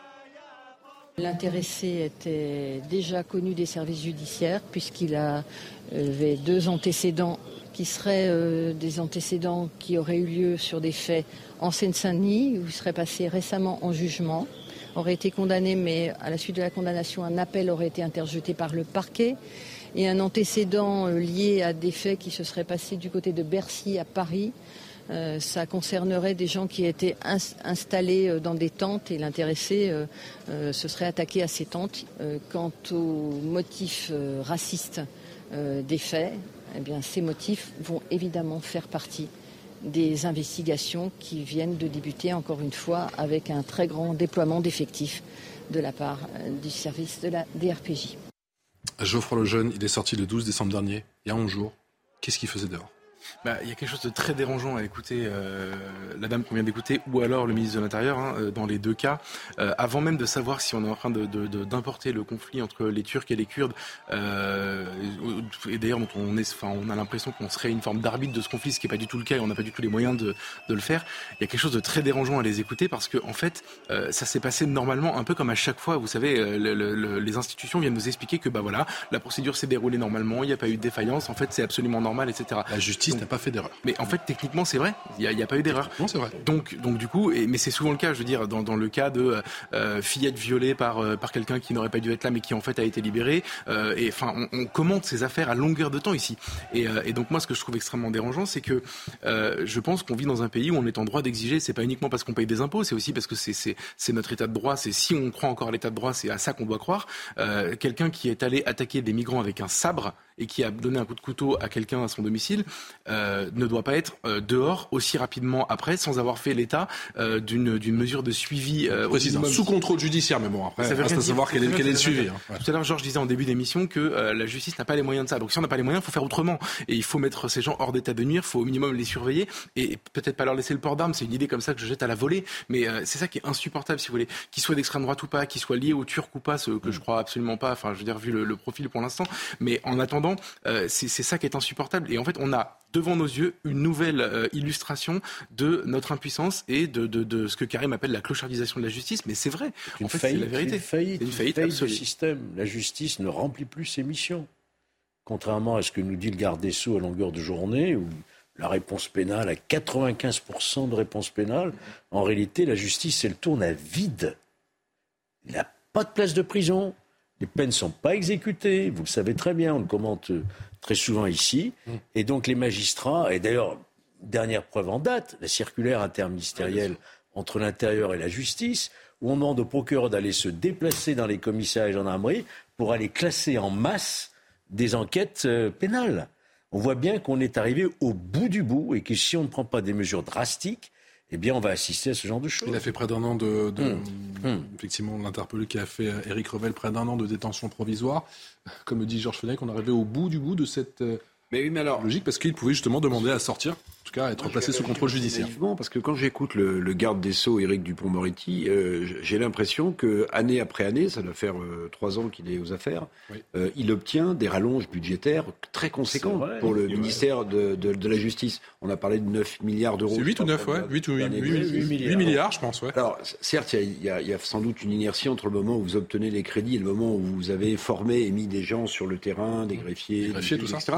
Mais Georges Fenech, cet argent, il va bien pour faire, j'espère, pour faire fonctionner mieux les tribunaux et, moins peut-être pour euh, accumuler les strates administratives comme on le voit dans d'autres services publics, rassurez-moi. Eric, le fossé est tellement creusé que 8 milliards, c'est beaucoup, mais c'est une goutte d'eau. Et qui plus est, on a des procédures d'une telle complexité, je parle en présence d'un officier de police judiciaire, il passe 40% de son temps à du formalisme, ou le faire de l'enquête que les juges d'instruction croulent sous les procédures. Comment voulez-vous, même en saupoudrant de 8 milliards, que la justice se mette à fonctionner comme ça? C'est pas possible. Donc il faut attendre combien de temps pour, pour espérer récupérer une justice qui, qui fonctionne et qui qui n'est pas juste le sentiment bah, Il faut d'abord devant sa attendre qu'il y ait une volonté de le faire. Pour l'instant, elle n'existe pas. On nous annonce effectivement des réformes, on nous annonce des réformes du code de procédure pénale pour simplifier tout cela. Mais il faut y aller, quoi. Il faut arrêter les états généraux, les livres blancs les ceci, les cela, les réflexions. Euh, il faut arrêter, il faut agir. Maintenant, il faut passer à l'acte, parce que les Français n'en peuvent plus. Voilà. Karim. Et puis bon, je sais pas, mais euh, il faut aussi euh, prioriser euh, de, que les, je dirais, les, les, les gens que l'on veut incarcérer. Excusez-moi, mais on parle de, du montée de la violence dans notre société à tous les niveaux. Donc là, on est sur une violence de type criminel et, et on a le sentiment que, que parce qu'on n'a pas suffisamment de places de prison, donc on limite l'incarcération. Parfois, que c'est une forme de facilité de mettre des, des peines alternatives et autres. Je veux dire, il faut hein, qu'on remette au centre de nos préoccupations la montée de la violence dans notre société. Je veux dire, moi, les Balkany, les Guéants, euh, je veux bien qu'ils aillent en prison, mais quand vous voyez qu'on incarcère des gens comme ça et pour lesquels j'ai aucune affinité politique, on va pas me taxer à moi. hein, je veux dire, je ne suis pas de ce bord-là, mais on les a quand même incarcérés. Et je pourrais citer des anonymes, qu'on ait peut-être fait des délits financiers ou d'autres délits. Et, et par ailleurs, ceux qui sont auteurs de violences, euh, parfois récidivistes, donc sont toujours dehors, avec des contrôles judiciaires. Donc il y a quand même une, une vraie question entre ce deux poids deux mesures dans les, dans les mesures qui sont prises, les décisions qui sont prises d'incarcérer ou pas. Je veux dire, incarcérer, c'est mettre hors d'état de nuire quelqu'un qui, est- qui est dangereux pour la société. Euh, Bon, je veux dire, oh, c'est clair. Et on voit, on a des gens qui sont dangereux pour la société, qui sont dehors. Parfois qui bénéficient de remise de peine. On a quelqu'un qui devait faire 17 ans de prison, qui en a fait 10, qui reviole une petite et qui la tue. Enfin, je veux dire, des choses comme ça, c'est insupportable pour la société. Georges. Typiquement, dans ce dossier-là, l'idéal, c'est que le juge d'instruction aurait dû clôturer son dossier avant l'expiration du mandat du- de, de détention provisoire. Et au moment où il clôture, d'ailleurs, le- le- il dit euh, euh, qu'il compte que les, les effets de mandat de dépôt continuent. Et ça continue pendant deux mois encore, avant l'audience. Donc il y avait quand même suffisamment un espace de temps pour permettre une comparution détenue et une condamnation à la hauteur de la gravité des faits, quoi. Alors que là, bon, bah, j'ai pas le temps, euh, voilà, donc je libère, je mets sous contrôle judiciaire, ce qui est une manière de me dédouaner en disant je prends des mesures quand même de protection de la société, mais comme tu le disais, la, la contrôle judiciaire, c'est je pointe une fois ou deux fois par semaine, et le reste du temps, je suis dans la nature. La peine encourue maximum hein, concernant justement l'attaque au sabre d'un 140 migrants en 2021, c'était de 10 ans d'emprisonnement. On l'a dit, il allait euh, arriver à sa première année de, de détention provisoire. Il était placé donc sous contrôle judiciaire. On se demande quel était l'état de ce contrôle judiciaire, quel suivi quoi. Je pas, moi, Vous n'avez pas peur de dire que contrôle judiciaire. Non, mais le contrôle judiciaire, pas ah, il y en a des plus ou moins, mais globalement, si on va pointer au commissariat euh, tous les mois, tous les 15 jours, euh, pour dire je suis là, je donne mes papiers, on met le tampon. J'ai et pas voilà. quitté la France. Je peux pas quitter la voilà. Ouais. Mais ce qui est le- Mais tu vas voir qu'on va apprendre demain qu'il allait quand même au club de tir quoi. Ben, j'ai- j'ai- mais en tout cas. Enfin, j'espère. Il aurait je- je fallu retirer les armes, Voilà, il aurait fallu retirer. et Normalement, il faut lui retirer les armes, y compris lorsqu'il est en détention, enfin, ou dès qu'il sort, il faut qu'il rende les armes. J'espère, je répète, qu'on va pas découvrir. Enfin, j'ai bien peur que la- l'arme soit l'arme déclarée euh, à la préfecture de police hein, et dans le club de tir. Hein. Bon, parce que pour avoir autant de, de chargeurs, euh, non, il n'a pas pu les acheter après. Parce que, enfin, ou alors il- le fichier n'est pas à jour non plus, comment? Euh, et, On verra bien, mais on voit qu'il y a des dysfonctionnements à ce niveau-là. Il y avait aussi une mise à jour, euh, une mise à jour du ministère de l'Intérieur qui euh, avait lancé une campagne du. euh, Il y a, il y a mi-novembre. 15 jours. Il y a trois semaines, ouais, 15 jours, trois semaines, ouais. Justement, Fallait rendre les armes. hein. Resituer les armes pour mettre à jour ce fameux fichier des armes. euh, justement, donc au bon vouloir euh, des personnes Ouais. qui étaient détenteurs d'armes acquises ou bien héritées, tout ça. Donc euh, le but effectivement, c'était de ramener le maximum d'armes. À l'heure où je parle, il y a- il y a plus d'une centaine de milliers d'armes qui ont été, euh, Mmh. euh, on va dire, enregistrées dans ce fameux fichier. Alors est-ce que cette personne euh, l'a fait La perquisition nous le démontrera plus tard. On verra s'il y avait des armes chez lui. Mais en tout cas, ce qui est sûr, c'est que cette arme, en tout cas, les Ce qui est gênant dans la sortie de la procureure et de Gérald Darmanin, c'est qu'on a l'impression que tous les deux veulent tout de suite ouvrir le parapluie. Pour expliquer effectivement qu'il n'y a pas eu d'erreur du côté de renseignement, il n'est pas recensé, pas affiché. De l'autre côté, la justice, bah, on a fait ce qu'on devait faire.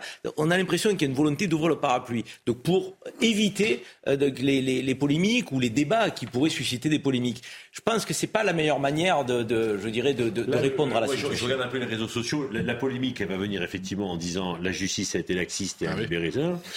À gauche, c'est l'extrême droite euh, qui a tué. et Donc euh, voilà, c'est.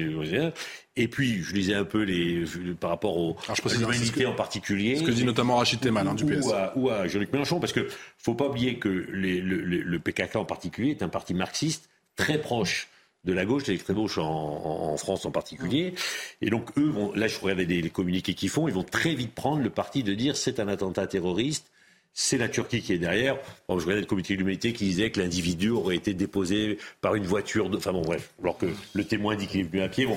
Donc on voit très bien comment ça va enfler de tous les côtés et ce qui ne va pas mettre de la, de la, ce qui va mettre de, la tension un peu partout. Et donc moi je suis assez inquiet. Le, CDKF, hein, qui est le, centre qui gère le centre culturel où il y a eu l'assassinat, euh, dit que la, une des revendications qu'ils avaient par rapport à l'assassinat des trois jeunes femmes il y a dix ans, c'était que la France lève le secret défense pour aller rechercher éventuellement des commanditaires en Turquie. Et que pour l'instant, la France refuse toujours le lever du secret défense. Donc ils mettent en cause directement la France. Jean-François. Écoutez, euh, en tout cas, en tout cas, enfin, moi je suis d'accord avec la, thèse selon laquelle c'est gênant d'entendre les gens, euh, euh, qu'il s'agisse de la procureure ou euh, du ministre de l'Intérieur, nous expliquer qu'il n'y a aucun problème. Il y a un problème, il y a des gens qui meurent dans Paris aujourd'hui tués par une arme à feu. Le problème, donc ça veut dire que s'il n'y a aucune défaillance à aucun moment, c'est le système tout entier qui est défaillant. Et, de ça, il faut qu'on tire des conclusions assez rapidement. il y a l'état de la justice d'un côté, il y a l'état de nos procédures de l'autre. on ne pose pas la, on ne pose pas la question.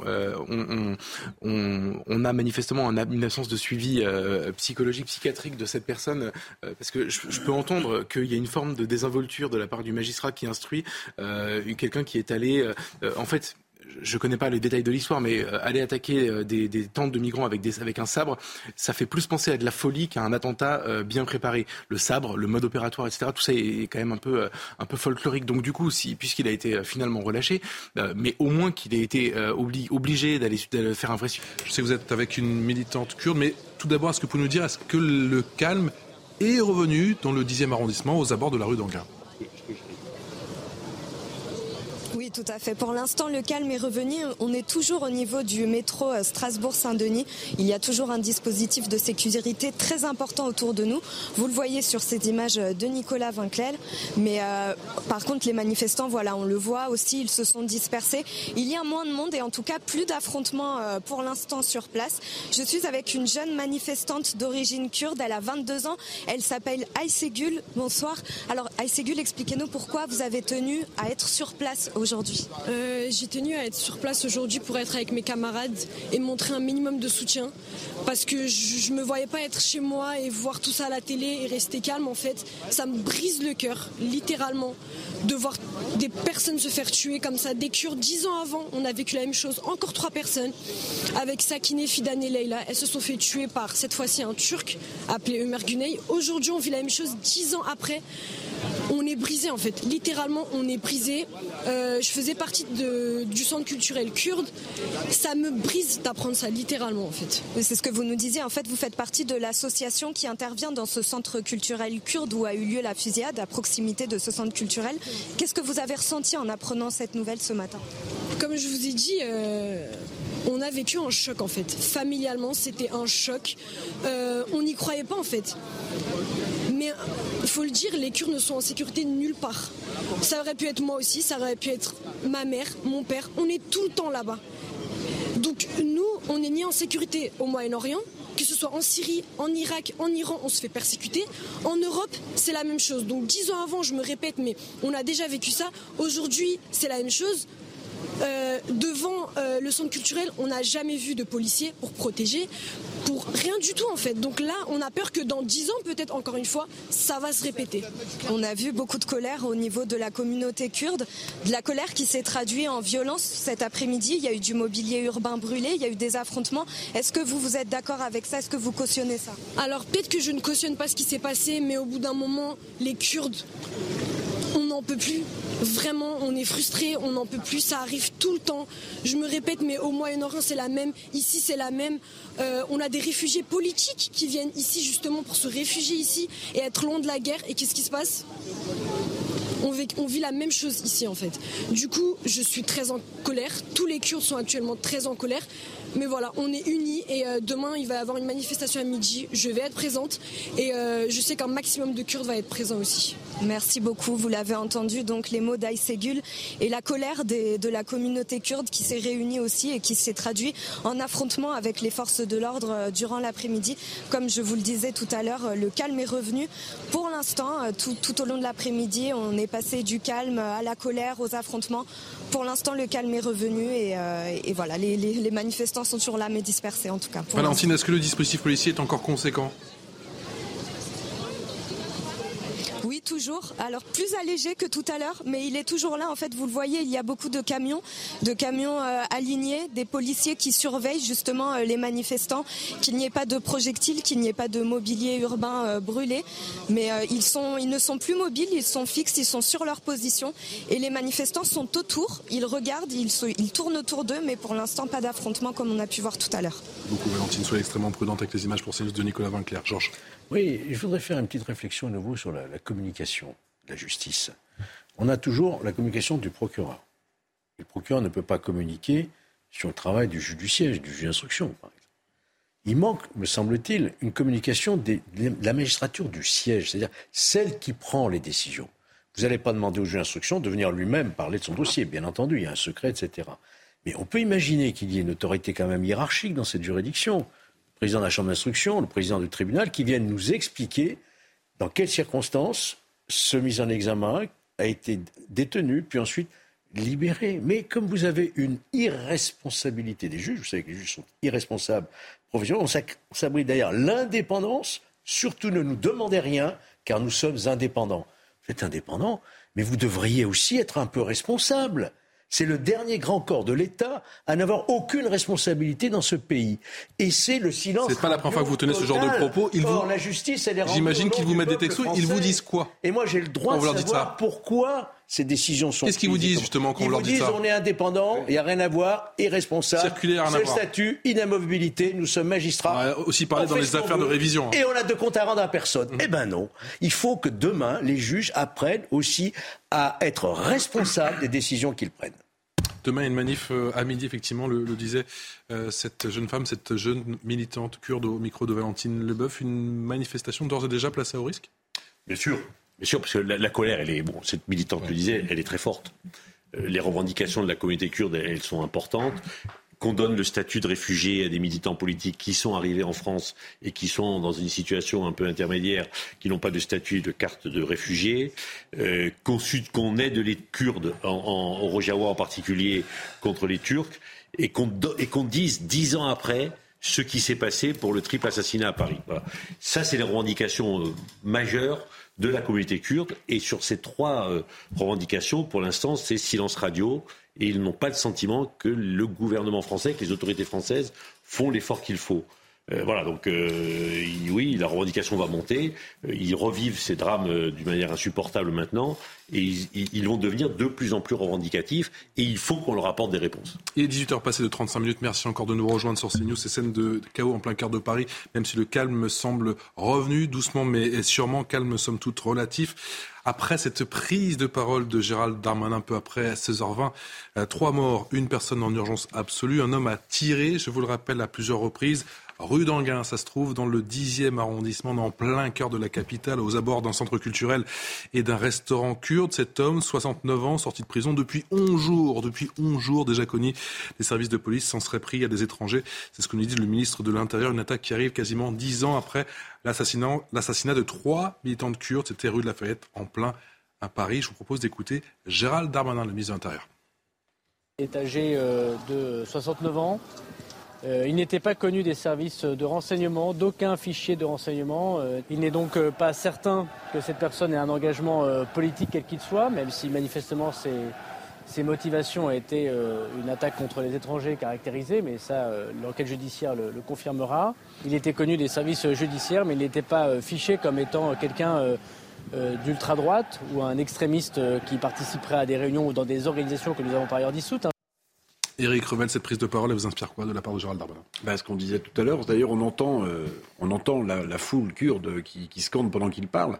Donc c'est une sorte peut-être d'appel à venir s'expliquer. Alors je, sais que c'est pour les raisons de sécurité. Euh, mais vous avez des, des, des, des ministres, je ne dis pas que c'est un problème de, euh, de, de, de non-courage, mais vous avez des ministres qui, parfois, c'est arrivé sur des événements, vont au contact des, des, militants ou des présidents de la République aussi. Hein. Moi, je me souviens de, de, président de la République dans des manifestations à l'étranger ou euh, justement avec le service de sécurité euh, et c'est en général euh, pas mal pas mal vu, pas mal ressenti. Mais je voudrais juste revenir sur le, ce témoignage que j'ai trouvé vraiment très intéressant. Cette militante?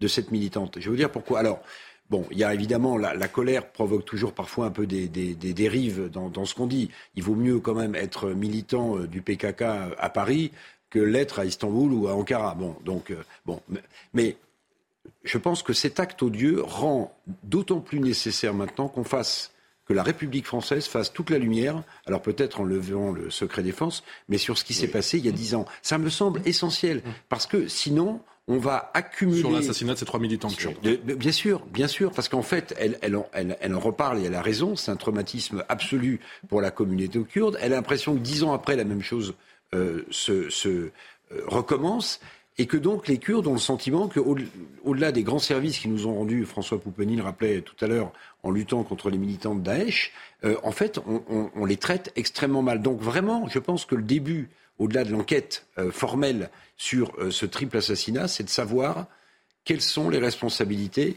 de, cette, de ce triple assassinat il y a dix ans des trois militants. Je, je, vous le dis comme je le pense. Alors après, peut-être que si on lève le voile d'une partie du secret défense, euh, on va être, j'en sais rien, euh, il y a sans doute des raisons, mais on ne peut pas continuer, on peut pas continuer à faire comme si c'était rien passé il y a dix ans, euh, comme si, quand on entend effectivement le ministre de l'Intérieur ou la procureure de la République de, Paris, en fait, on a tout bien fait et donc il n'y a pas, pas grand-chose à expliquer de plus. Non, non, là, on est devant un, vrai, un vrai sujet et la République s'honorerait, à mon avis, à aller vite et sur l'enquête et à regarder ce qu'on peut dire sur ce triple attentat d'il y a dix ans. Il faut, lever le secret défense. C'était le témoignage de cette jeune femme euh, qui a une vingtaine d'années. Euh, euh, nous indique deux choses. D'abord, un, effectivement, la communauté kurde est très unie, très soudée. Donc, et c'est une communauté qui est très politisée, qui est composée de, de femmes et d'hommes militants. Et pour cause, ils sont nés dans l'adversité, ces gens-là. Donc, ils ont été euh, bien accueillis nulle part. Et ils doivent faire face, elle l'a dit, au Moyen-Orient, en Turquie, aujourd'hui en Europe, euh, à des traitements qui sont des traitements qui leur paraissent complètement injustes par rapport aux contreparties que eux ont pu apporter en certaines occasions euh, avec les femmes et les hommes qui étaient au combat face à Daesh, cela a été dit. Donc on voit bien que tout ça est très ancré dans la jeunesse kurde, donc dans les familles kurdes, et que nous devons envoyer des signaux euh, pour dire à cette communauté qu'elle n'est pas une communauté laissée pour compte euh, et euh, qu'on la respecte. Et effectivement, lever le secret défense serait un signal envoyé en ce sens. Et, et c'est un signal envoyé en ce sens qui n'atténuera pas le drame d'aujourd'hui, mais qui démontrera qu'il n'y a pas de blackout et, et qu'on n'a pas peur de faire œuvre de transparence. C'est important qu'on envoie aussi ces signaux-là. D'abord, un, la communication, effectivement, Gérald Darmanin, plutôt que de faire une conférence de presse tournée vers les journalistes, aurait pu peut-être accorder ses premiers mots à la communauté kurde, aux gens qui étaient dehors, qui manifestaient et qui, dont il y avait certainement quelques leaders, en leur expliquant euh, voilà euh, ce que nous avons comme élément, mais nous vous tiendrons au courant, nous ferons les choses sérieusement, nous, allons vous protéger.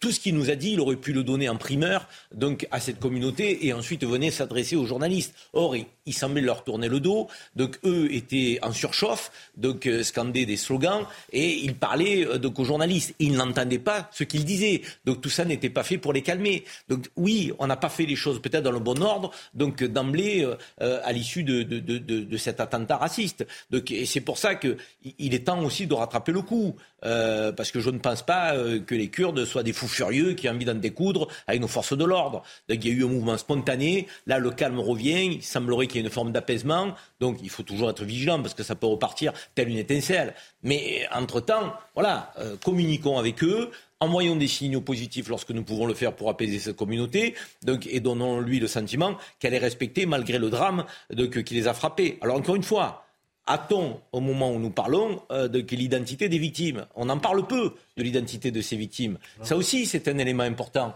On en parle peu. on a le profil du criminel, mais on n'a pas le profil des victimes. François Piponnier, vous me dites, euh, je vois acquiescer, parce que je sais que depuis tout à l'heure, et vous êtes aussi très connecté avec la, les, oui, communauté. Plus de personnes, mais kurde. toutes les, toutes les victimes ont été identifiées. Bon, donc après, il faudrait que le, parquet communique et, sûr. et communique auprès des familles en particulier. Mais ça, c'est la responsabilité de la police et de la justice. Euh, par rapport à cette militante, elle disait, il n'y avait pas de policiers devant le centre. Bon. Sauf que les militants kurdes, ils savent que quand la police vient, c'est pas tellement pour les protéger, mais ce centre, par exemple, a fait l'objet régulièrement de perquisitions dans le cadre de la lutte antiterroriste, pro-PKK, etc. Donc la police française, ils connaissent un peu. C'est-à-dire que les militants kurdes, euh, mais bon, pas toujours pour les protéger. Donc, la police française n'est pas la bienvenue ben, C'est qu'elle dit, mais protégez-nous. Enfin, allez, si vous avez des choses à nous reprocher, oui, venez, euh, faites des perquisitions, mais, mais protégez-nous aussi. Aujourd'hui, c'est nous qui nous, qui nous faisons tuer en plein cœur de Paris. Trois euh, personnalités il y a dix ans, trois cette fois, ils disent protégez-nous. Voilà, ici comme ailleurs. Et d'après vos informations, ces trois personnes, on le rappelle, ce premier bilan, trois personnes qui sont décédées, ce seraient trois Kurdes? Ben, C'est ce qu'on essaie de, savoir. A priori, oui, les, les, les premières infos que j'avais, mais on attend d'avoir les identités réelles. Et, c'est ce qui met un peu de tension, c'est que les Kurdes présents attendent de savoir. Ils veulent, ils veulent savoir qui parmi les leurs a été. Et, si ce n'est pas des Kurdes, ben, qu'on le dise tout de suite. Parce que ça peut être dépassant. Enfin, quand on écoute un des témoins, il dit c'est des bon voilà. Si bah, c'est des militants Il a tiré du 7 au 13 voilà, 16 de la rue d'Anguin, effectivement, plusieurs cartouches. Donc, effectivement, voilà, il a plusieurs. Ce qu'il faut très, de périple communiquer sur l'identité des victimes pour que les Kurdes sachent et puis une fois qu'on saura, bah, on pourra en tirer d'autres conséquences. Mais là, ce qui est insupportable pour eux, parce que moi je suis en contact avec eux, c'est l'attente. Ils, veulent savoir. Je pense que l'attente aussi, euh, malheureusement, c'est effectivement. Je peux comprendre la colère. Non, mais je, je, je, comprends la colère parce que oui, ça fait, euh, ça, ça, réveille, on va dire, des, des, sales images. Mais encore une fois, il y a encore une enquête en cours et c'est mmh. vrai qu'il faut prendre le temps pour donner le maximum d'informations précises. Parce que si on, on prend le, le, cas des réseaux sociaux où il y aura fiorilège d'informations, euh, des fake news qui vont y aller, ça va encore plus envenimer les choses. Et je pense qu'effectivement, il est de la responsabilité du parquet de Paris, parce que je rappelle que l'enquête est sous son égide. Donc euh, tous les éléments qu'elle aura en sa possession, il serait évidemment utile de pouvoir les communiquer en temps et en heure avec la bonne précision pour justement rassurer euh, les, familles des victimes, etc. Et je rappelle que euh, si on doit faire le cheminement, parce que les enquêteurs qui sont en train de travailler d'arrache-pied, les, enquêteurs de la police judiciaire, c'est-à-dire quoi? Donc essayer de trouver le, euh, euh, préciser le profil de l'assaillant. ensuite, son parcours. S'il y a du travail dans la rue de vidéosurveillance pour savoir comment il est arrivé. Et ensuite, après, la perquisition au sein de son domicile. Donc vraiment, il y aura un gros travail d'investigation qui sera mené pour essayer d'avoir le maximum de réponses possibles. Mais évidemment, la rapidité peut aussi amener aussi de fausses informations. le, le, problème, j'en avec les tout à l'heure on, est dans une tuerie qui n'est pas n'importe quelle tuerie. Trois morts, plusieurs blessés, euh, des gens en situation extrêmement grave, mais doublé d'un problème politique. Donc ça veut dire de mettre en place une stratégie de communication différente. on n'est pas, en train de parler uniquement à des familles de victimes, mais il y a des familles de victimes Effectivement, et il y a une communauté qui est mobilisée. Et donc il faut arriver à gérer les deux. Quand on entend justement la militante qui disait qu'il ouais, n'y avait pas de policiers qui étaient euh, présents sur là, vous l'avez dit ici justement, c'est qu'il y a ce problème politique aussi. C'est aussi un conflit qui, entre guillemets, n'est pas notre sort, mais on a notre responsabilité un peu extérieure. Donc euh, évidemment, le travail des forces de l'ordre, c'est de pouvoir assurer la sécurité de toutes les communautés, mais après tout ce qui est politique, évidemment, c'est ça la limite à la frontière. Donc euh, c'est évidemment les policiers déjà d'une ont des consignes très précises, les policiers et les gendarmes sur l'ensemble du territoire, notamment dans période de fête, de pouvoir assurer la sécurité des lieux de culte et des centres culturels. Est-ce que celui-là faisait partie euh, de cette liste euh, de surveillance ou bien de essayer d'apporter une forme d'attention? Je ne peux pas vous le dire, mais en tout cas aujourd'hui les forces de l'ordre font le, maximum. Mais non, mais c'est surtout en période. Mais, il faut à la fois une gestion de l'autorité judiciaire, de la police et une gestion politique. Et parce qu'il faut, il faut traiter les trois problèmes en même temps. Est-ce que ça va devenir un casse-tête, Geoffroy Lejeune Parce que les forces de l'ordre, elles sont quand même tout de même pas extensibles. On est quand même le 23 décembre, c'est une date particulière. On sait qu'il y a déjà un renforcement de tous les lieux de culte, que ce soit les mosquées, les églises, euh, les synagogues, et, toutes les synagogues, bien évidemment. Il y a les synagogues parce qu'il y a Hanouka. Depuis, euh, depuis, dimanche, effectivement, il y a, il y a Hanouka. Effectivement, ça dure jusqu'à euh, euh ce dimanche. Les forces de l'ordre, elles vont pas pouvoir tenir ce rythme. J'ai l'impression qu'on a le débat chaque année, mais il y a quand même des événements supplémentaires entre le mondial et cette fois-ci cette fusillade ce matin. On a une défaillance de la justice euh, très manifeste et on aura peut-être une défaillance de nos forces de police qui peuvent pas tout faire. En effet, moi je suis. Il y a une chose quand même que, enfin, on, est en train de débattre depuis tout à l'heure comme si on était certain qu'il y avait une dimension politique euh, dans cette histoire. Je suis pas absolument sûr. Alors le contexte politique, on le connaît tous. Maintenant, euh, pardon, l'enquête va dire quand même quelle est la motivation du tueur. Est-ce qu'il en a vraiment une? En tout cas, il y a un contexte politique. Le contexte, évidemment, ça, ça, je suis absolument d'accord avec vous. Maintenant, imaginons qu'on ait affaire à un déséquilibré. Je veux dire, on parle de déséquilibré tout, de déséquilibré tout le temps dans tous les domaines. Peut-être que c'est le cas pour cette fois-ci, peut-être que c'est juste un monsieur qui n'avait rien à faire parmi nous et qui aurait dû être dans un hôpital, en prison, euh, etc. Et, pour l'instant, on ne sait rien du tout. Donc euh, il y aura déjà une communication, une enquête euh, à ce sujet-là. Ensuite, il y a une autre chose, c'est que moi, pardon, ça me met un peu mal à l'aise de voir ces images de, de, pré-affrontement avec les forces de l'ordre et puis d'entendre que tout à coup, il faudrait qu'on accorde alors la levée du secret défense dans une affaire et puis des réponses tout de suite très rapides, etc. pour calmer cette communauté. Je rappelle qu'il il y a eu trois morts, certes, il y a eu des morts il y a dix ans. Euh, nous, il y, a, les Français, il y a eu des dizaines de personnes qui ont été écrasées par un camion sur la promenade des Anglais.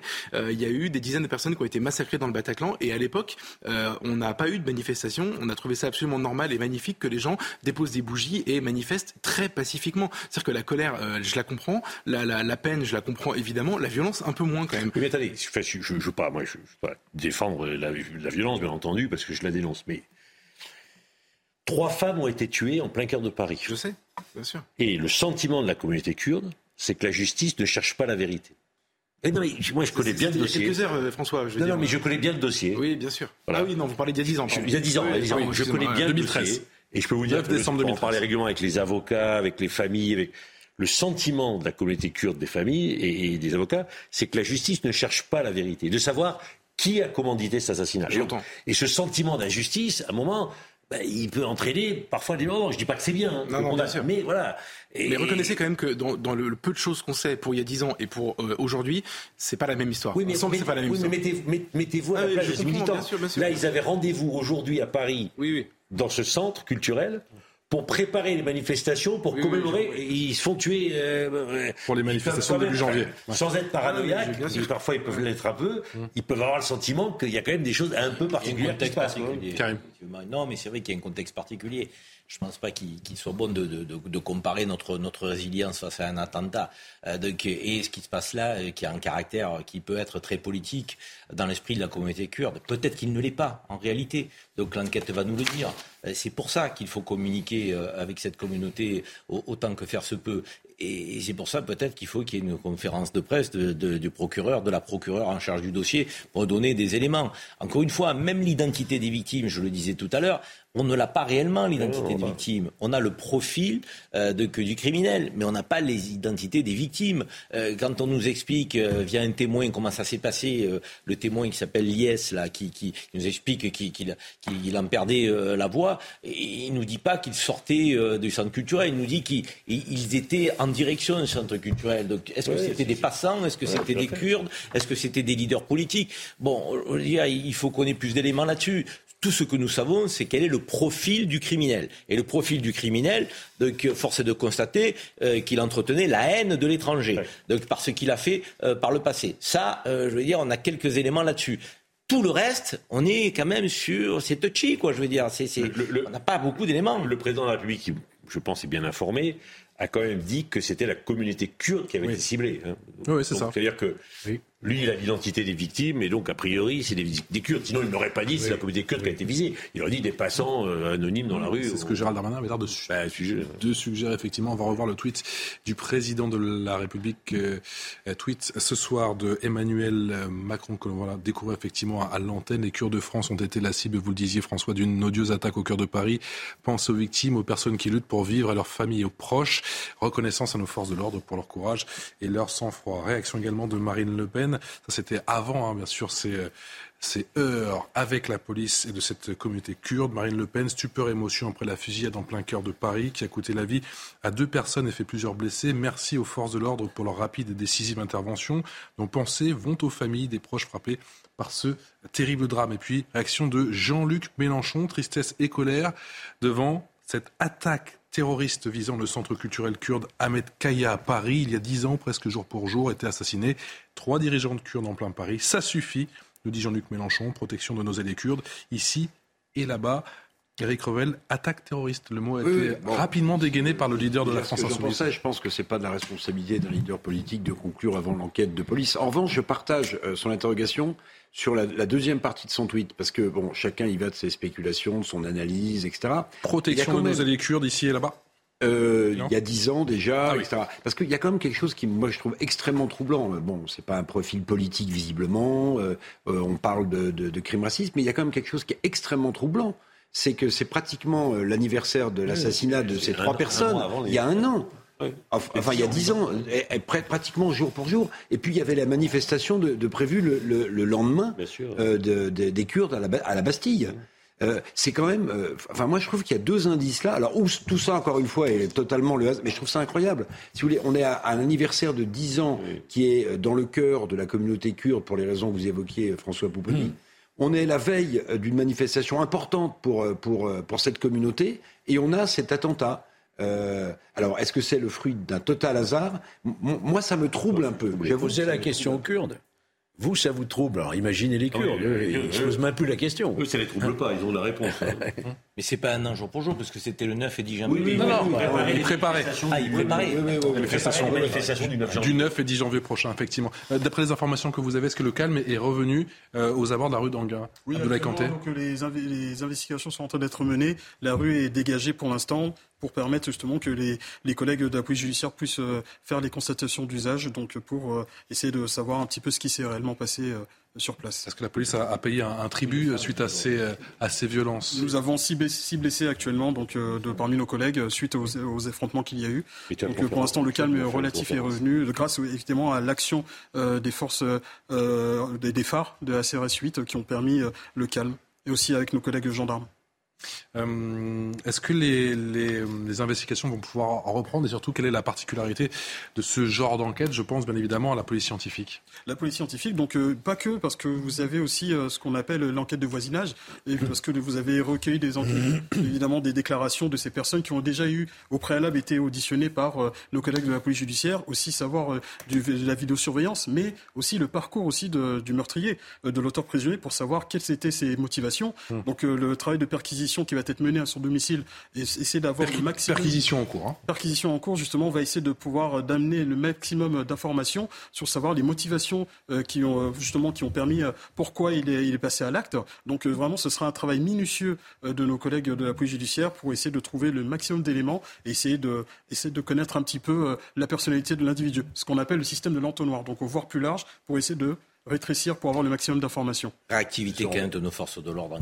On l'a sous la main, il est en garde à vue.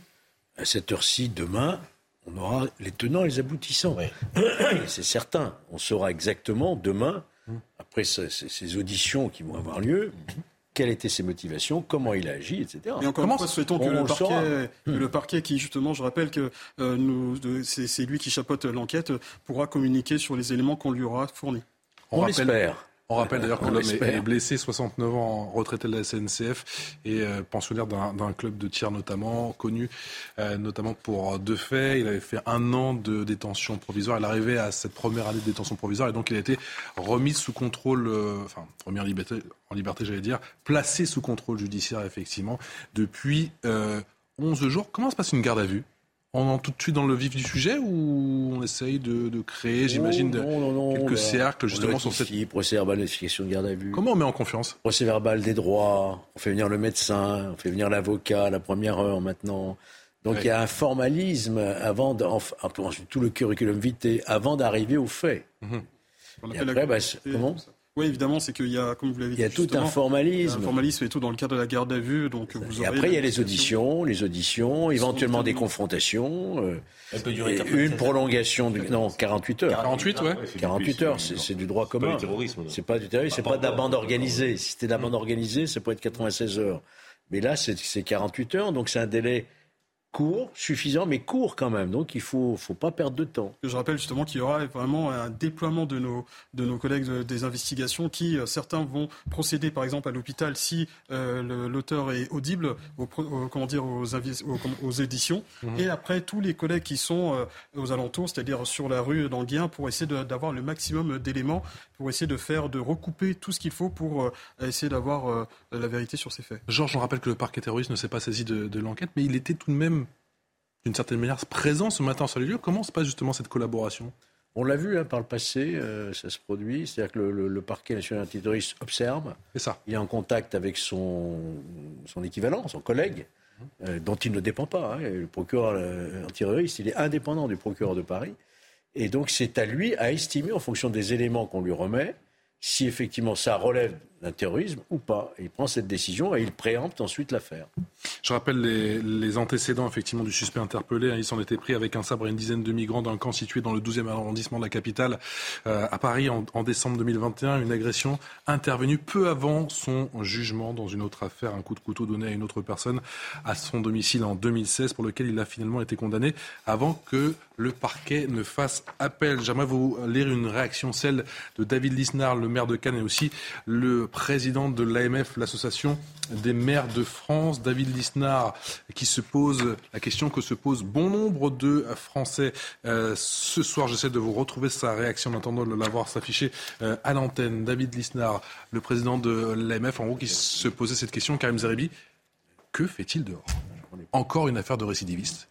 Que fait-il? C'est la question que beaucoup euh, se posent et la question qu'on se posera au cours des prochains jours, à l'évidence. Euh, comment la justice a traité le cas de ce criminel euh, qui avait déjà euh, fait parler de lui euh, avec un sabre vers des tentes de migrants, qui avait aussi fait usage d'un couteau dans un précédent fait, comment ce type-là peut être en liberté, même sous contrôle judiciaire, sans être plus encadré, plus suivi. Il n'est même pas fiché, nous disait le ministre de l'Intérieur, quand vous attaquez des tentes de migrants avec un sabre, vous n'êtes pas fiché. Que faut-il pour être fiché dans notre pays? Toutes ces questions vont être posées au cours des prochaines heures, à l'évidence. Allez, merci à tous les six. Dans un instant, ça se dispute entre Eugénie Bastier et Julien Drey, orchestré comme d'habitude, bien évidemment, euh, par Elliot Deval. On fait un petit détour par le terrain avec vous, Valentine Leboeuf. Valentine, le, le calme est enfin revenu dans les rues de Paris. Patrice, on est toujours euh, au niveau de la station de métro Strasbourg-Saint-Denis. Il y a toujours, vous le voyez aussi derrière moi, euh, une lignée de forces de l'ordre qui bloque le boulevard Sébastopol. Des manifestants aussi tout autour de nous, mais le calme est effectivement revenu. Par contre, ça a été très tendu euh, en fin d'après-midi. Quand on est arrivé sur les lieux, alors c'était pas vraiment ici que ça se passait, c'était au niveau du faubourg Saint-Denis. Il y avait beaucoup de monde, des affrontements entre les forces de l'ordre et les manifestants kurdes. En fait, les manifestants kurdes brûlaient du mobilier urbain. Ils reculaient ensuite pour euh, échapper au gaz lacrymogène lancé euh, par les forces de l'ordre. Ensuite, les, les, manifestants donc, se sont euh, dispersés, sont venus au niveau de... Imagine the softest sheets you've ever felt. Now imagine them getting even softer over time. That's what you'll feel with Bowl and Branch's organic cotton sheets. In a recent customer survey, 96% replied that Bowl and Branch sheets get softer with every wash. Start getting your best night's sleep in these sheets that get softer and softer for years to come. Try their sheets with a 30-night guarantee. Plus, get 15% off your first order at bowlandbranch.com. Code BUTTERY. Exclusions apply. See site for details.